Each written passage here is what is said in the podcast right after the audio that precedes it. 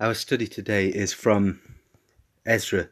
It's Ezra chapters 4, 5, and 6, bearing Ezra chapter 7 in mind. And I mention that because there's a bit of a, um, a seeming problem between two of the kings that the Artaxerxes of Ezra chapter 4, the um, king of the Medes and the Persians, um, is the king who stops the temple. King Darius is the king who allows the temple to begin again. And then Artaxerxes sends Ezra with the new uh, batch of rebuilders to rebuild not just the temple but the walls of Jerusalem itself. So, how can King Artaxerxes come before Darius and then after Darius at the same time? There are various explanations for this, and I don't really uh, want to go into that. Partly because my own mind is not made up. There is a ancient thought that um, Artaxerxes and Darius are, are one and the same. So the Artaxerxes who uh, responds to the people in um, Ezra chapter six is the same is uh, the, that's King Darius. Well, is the same as King At, Artaxerxes, who sends Ezra and Nehemiah latterly to rebuild um, the walls of Jerusalem. Well, if I can avoid the controversy, um, if I can, in a cowardly way, steer us away from uh, trying either to um, dig up a paradox or explain away a paradox, both of which seem to be dangerous to me, can I comment on on what is there? What is there in the passages in Ezra chapter four, five, and six? And that means that um, there's quite a lot of reading uh, for this week. Three chapters of the Bible, and they cover some twenty odd years. So the uh, the the basic narrative is that um, the people around about Jerusalem, who were the tribes that you might call the Samaritans, came to the Jews who were rebuilding the temple. Remember, after two years, uh, the Jewish people started to rebuild the temple.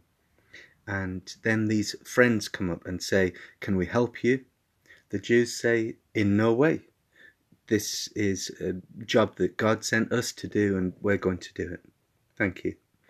And their friends become their enemies because they start to discourage them and to mock them and to criticize them and to use the power of uh, the king against them. And the king actually orders the uh, rebuilding of the temple to be stopped. Now that takes us up to uh, Ezra chapter 5. But in Ezra chapter 5, the rebuilding starts again. Two prophets, Haggai and uh, Zechariah, they speak to the people and they pretty much say, What are you waiting for? Get on with it.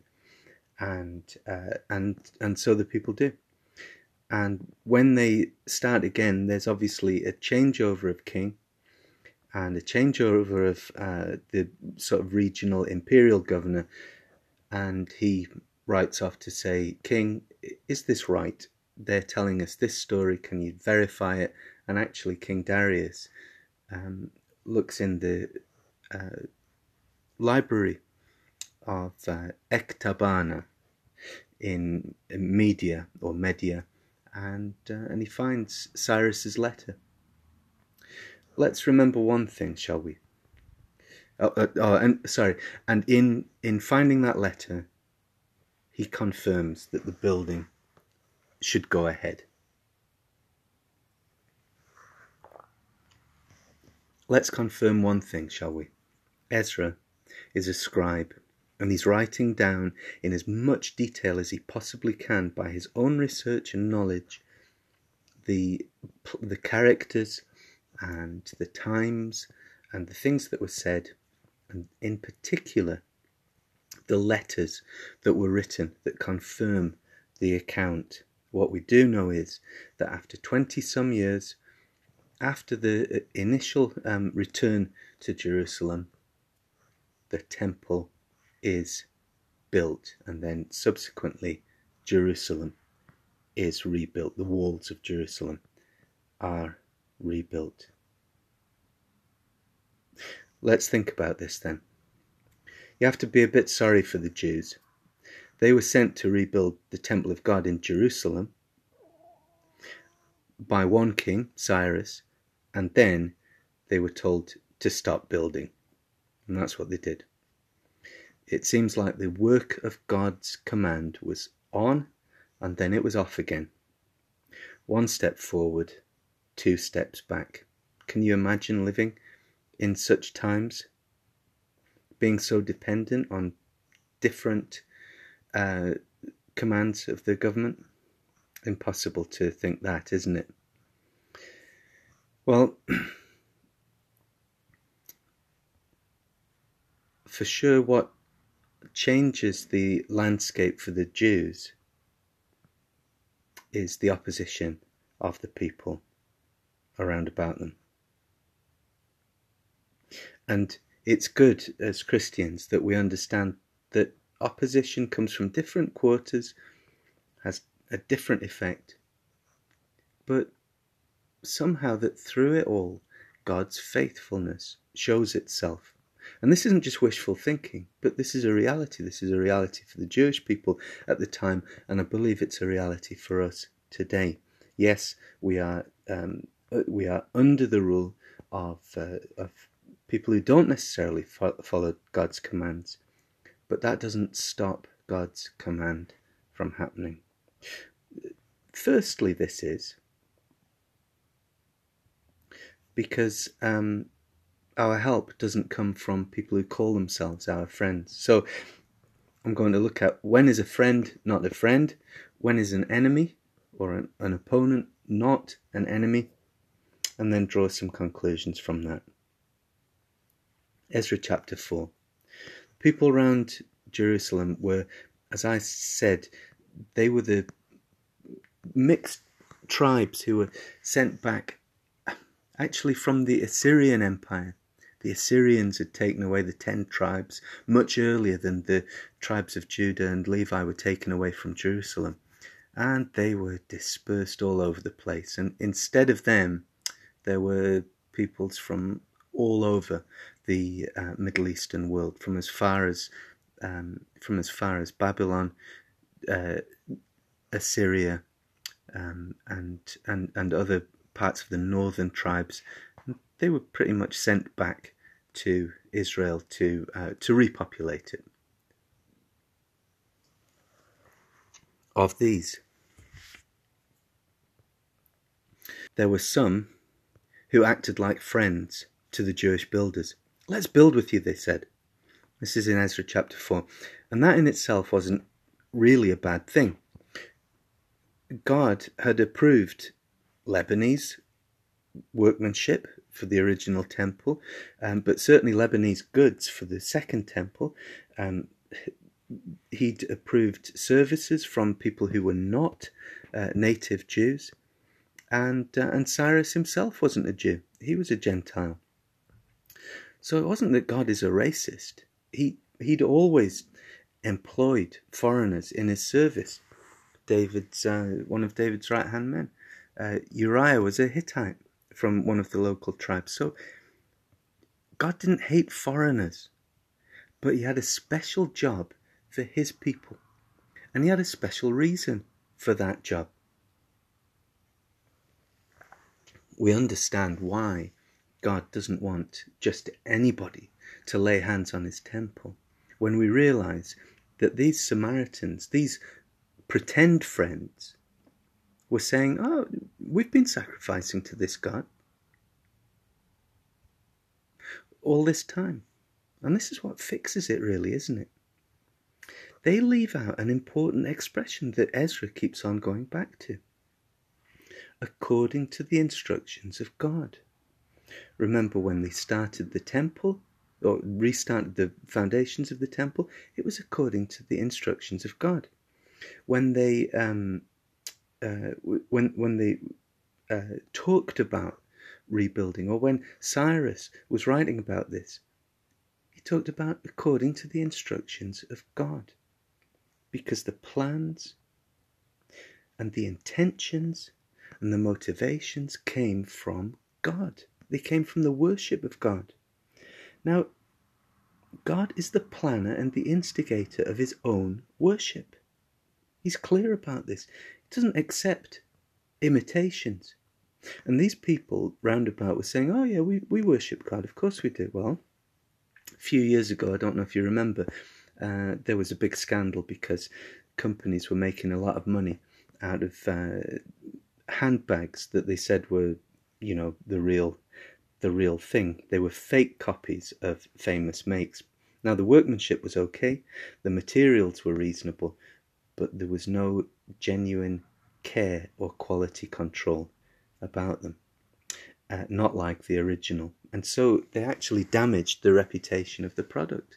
They were fake.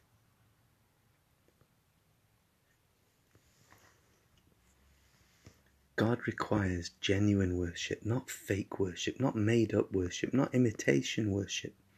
He can't abide it when people try to dilute his name with fake worship. It's led to all kinds of evil in this world. People were burning their children in the name of God. People were making little gods to hang up in their houses in the name of God.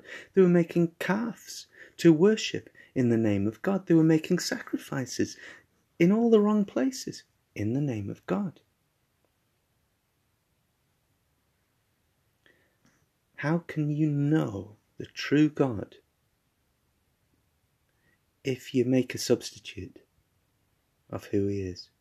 The temple was the genuine product, and it was the product of obedience to God's instructions they said to the people, You can have no part with us in building a house of our God. We alone must build it. And that was brave, wasn't it? These were small and powerless people. Didn't they need help? Were they just too proud to refuse it? Well, in no way. God plans his projects. He resources them. He controls the mission and goals. He will have the glory and he will not share it. The people of God who refuse to accept help they're not being proud. They're humbly saying, This is God's work for God's glory to be done in God's way, and that's all. The temple in Jerusalem was supposed to be the real thing, not for fake worship, not for anyone just to say, oh, yeah, all roads lead to Rome. This is, you know, th- call him by any name, it's the same God. Of course, this was not true. It, ne- it never is true, and it never will be. Look at the start of any false religion. You'll find that a lot have links with Christianity, but they dilute out something out of the, the Christian gospel, the Christian message, Christian truth. They just dilute one part away, and it becomes Christianity minus.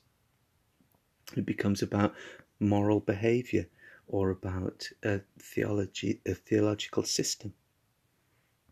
When somebody comes along and says, "Look, we all follow the same God because we all have the same morals," they sound convincing, but we follow at our peril, because Christianity isn't just about a system of morals, about Christian thinking.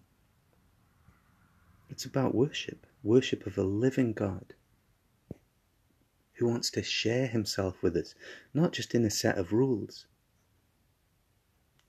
but from within, by his own Holy Spirit and his own power, and according to his word. That's why we have to be disciplined in reading the Bible. We have to be disciplined. We have to discipline our minds. By the way, that way, nobody can take over our thoughts by saying, Oh, yeah, but have you thought about this? Because we take it to the instructions of God Himself. Well, the people who seem to be friends, they're just greedy for power and control. And when they find they're not going to get influence on the temple, they begin to use discouragement and fear and frustration to thwart the plans of the people. And they also write to the new king to tell on the Jew, Jews, to complain and to uh, hide behind power. And the king is half a world away, and he's just begun his reign, and he doesn't really understand what's happening, but he does understand one thing. If there's no taxation from Jerusalem, they cannot build. And so he stops it. That's when friends are not friends, when they become the opposition. And so we have to be smart as Christians about who we let in, uh, who we work with, and the conditions under which we will work with others. So that we know God's in it, He's faithful to it. Well, the work stops for 18 years. How much patience do we need? to see His work in our lives. But after 18 years, amazing things happen. The Jews listen to the prophets. So God sends the prophets, two of them. Haggai says, Be strong. What are you doing? You've neglected the work of God. No wonder there's a drought in your land. Get on with re- the rebuilding. And they listen and they do it according to God's plan. And Zechariah comes and says, from now on, the priest will be king. So, Jeshua, get your crown on, get cleaned up. You are to be the king of the people, a priestly king. Interestingly enough, the people start with judges as, as their, their rulers or prophets, judges and prophets being the same thing. Then they move on to kings, and now they're on to priests. But here is the priest king in the city of the original priest king. Remember Melchizedek? and in 500 or 480 years' time, there is going to be a prophet, priest, and king all rolled into one Jesus, who is the ruler forever. And Zechariah actually demotes Zerubbabel, who's the governor. Now, he's a descendant of David and he's in the royal line of David and is noted as such in the lineage of Jesus. Jesus is in his line, but he doesn't make him the ruler. Zechariah, the prophet, says, This is what God says. You're to, you're to, you're to place the capstone on the temple, the final bit of the temple, where everybody will look up and worship God and say, Hallelujah, hallelujah, that things are built. He's to be a stonemason. And then God, and then God says to Zerubbabel through Zechariah these great words, not by military might, nor by political power, but by my spirit, says the Lord. And he tells him, who despises the day of small things. In both these ways, the prophet gives us an understanding of God that outlasts the building and the temple and the history of the people and of time itself. And the people follow the prophets. Maybe that's the first time, or one of the notable times in Jewish history where they actually listen to the word of God through the prophets and they start building again. And then things go differently because the new governor, Tattenai, this, uh, this um, imperial governor, writes to Darius, but instead of stopping or discouraging the people, and so he's the opponent of the people, but he does it in the right way. He says, Darius, can you just check this for me? Because they say Cyrus made a decree about this, and Darius checks the records and he finds that the building has been decreed and it is allowed and it's not to stop during this time. And Tatnai obeys the king to the letter, paying for the work with local taxes. And that is such a change, such a fulfillment. It has the mark of God all over it. Now we read that the king's heart is in the hands of God. He directs it like a watercourse. There are parts of the world where farmers share water and they use gates and dams to direct water from one field to another. The Bible teaches us that even rulers are directed like this by God. And so we need to pray for our rulers. They may seem to be opposition, for sure, and for sure, sometimes they do stand up and oppose the work of God, but they're not always the enemy. God directs the heart of rulers, and in the book of Ezra, there's a king who stops the work, he's an opponent, and there's a king who encourages the work and provides for it gloriously with all the materials and taxes and so on and so forth. The impact is large.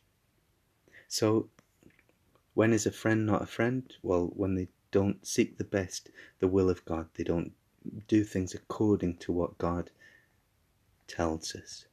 And when is an enemy or an opponent? When is an enemy not an enemy? Well, when he or she allows God to direct his or her heart like a watercourse, and in doing so heaps blessing on the people of God. Because we are weak and we do need to get some breaks along the way. And there is a great blessing in a ruler who follows God and who blesses God's people. And so the work continues. It's paid for. The local government officials are really strict in helping the work to happen, even though they didn't like it at first. And the temple is built under Darius's direction, but to the glory of God, because it seems like an impossibility. And after so many years, how could the people believe except that they do and they carry on and they listen to the voice of God in the prophets? And this leads to celebration, to thanksgiving, to a festival, the festival of unleavened bread, which will remind the people that God delivered them out of the hands of Pharaoh and into their own land. And so the city of Jerusalem rings out with joy. Another reminder that what God asks us to do leads to pleasure, to fulfillment, to thanksgiving, to happiness. And we need to keep that in mind in our stop start work of the gospel. So building might take years. There might be opposition along the way. Those who seem friendly might not be our friends. Our rulers may not fully understand God's will, but He can use them for His glory. That's about it, isn't it? Amen.